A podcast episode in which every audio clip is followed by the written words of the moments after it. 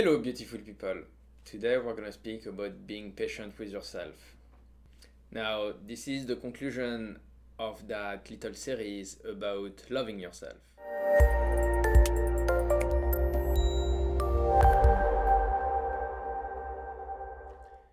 Being patient with yourself is a concept that will evolve depending what you're doing and where you are in life.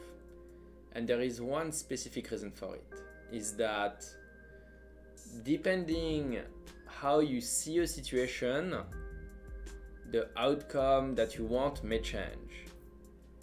And what I mean by that, simple example.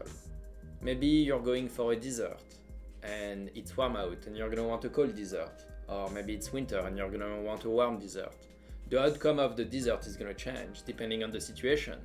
In one case, it could be very quick, like grabbing some ice cream, and in others, it could be a lot longer because you have to put something into the oven.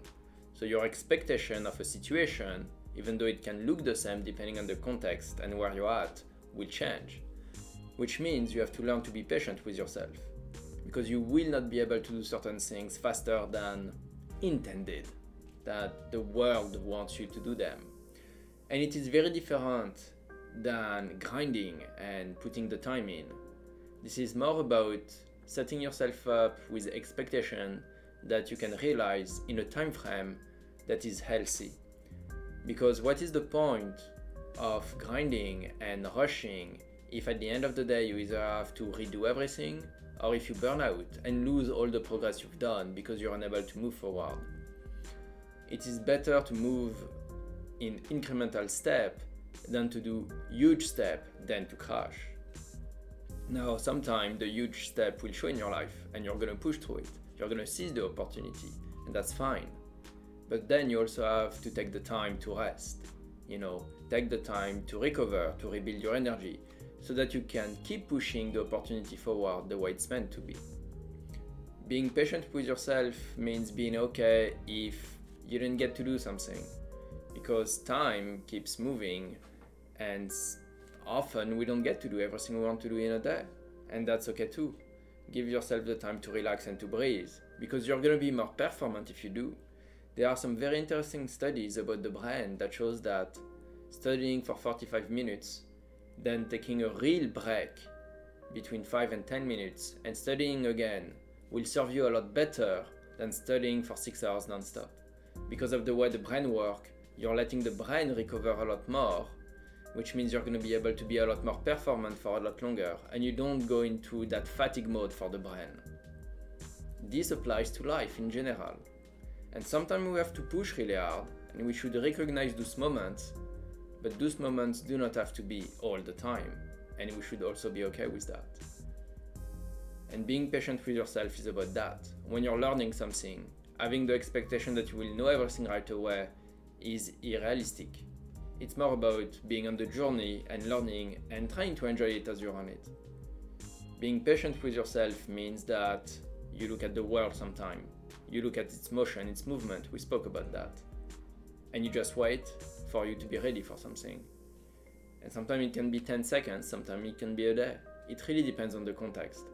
But being patient with yourself is really about taking the time to understand what will serve you best.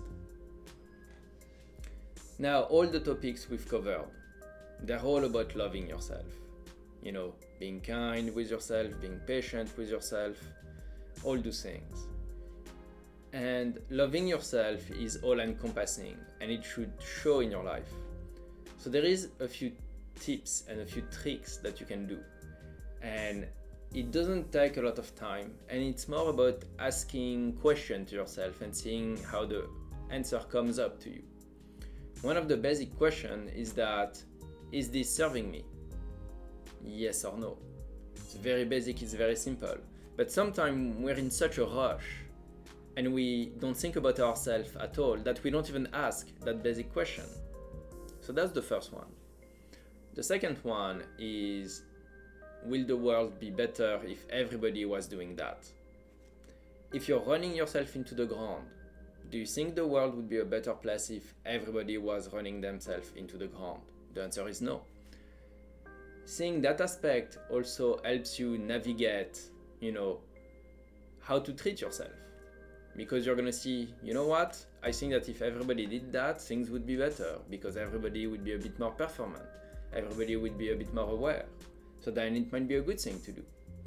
So that's the second question I think that is quite important because it speaks not just to us, but to the community around us.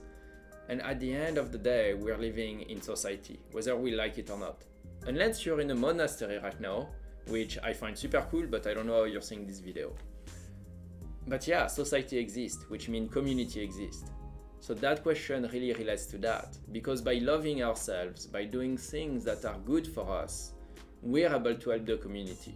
And if everybody does that, then the community thrive, which is a good thing for everyone. This is how we move forward as humanity as a whole. The other thing is quite simple. If you feel completely overwhelmed, if you don't know where to start, where to stop, where to begin, what to do, just do nothing. Like as crazy as it sounds, sometimes when you're in the motion, you forget. Just do nothing.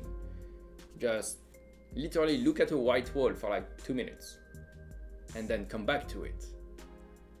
That will help your brain just process everything, get things a tiny bit in order, and maybe give you the first thought okay, now I focus on this. Calm you down, you know, bring all the receptors down a bit so you can process information. Reducing the stimuli around you, you know, because at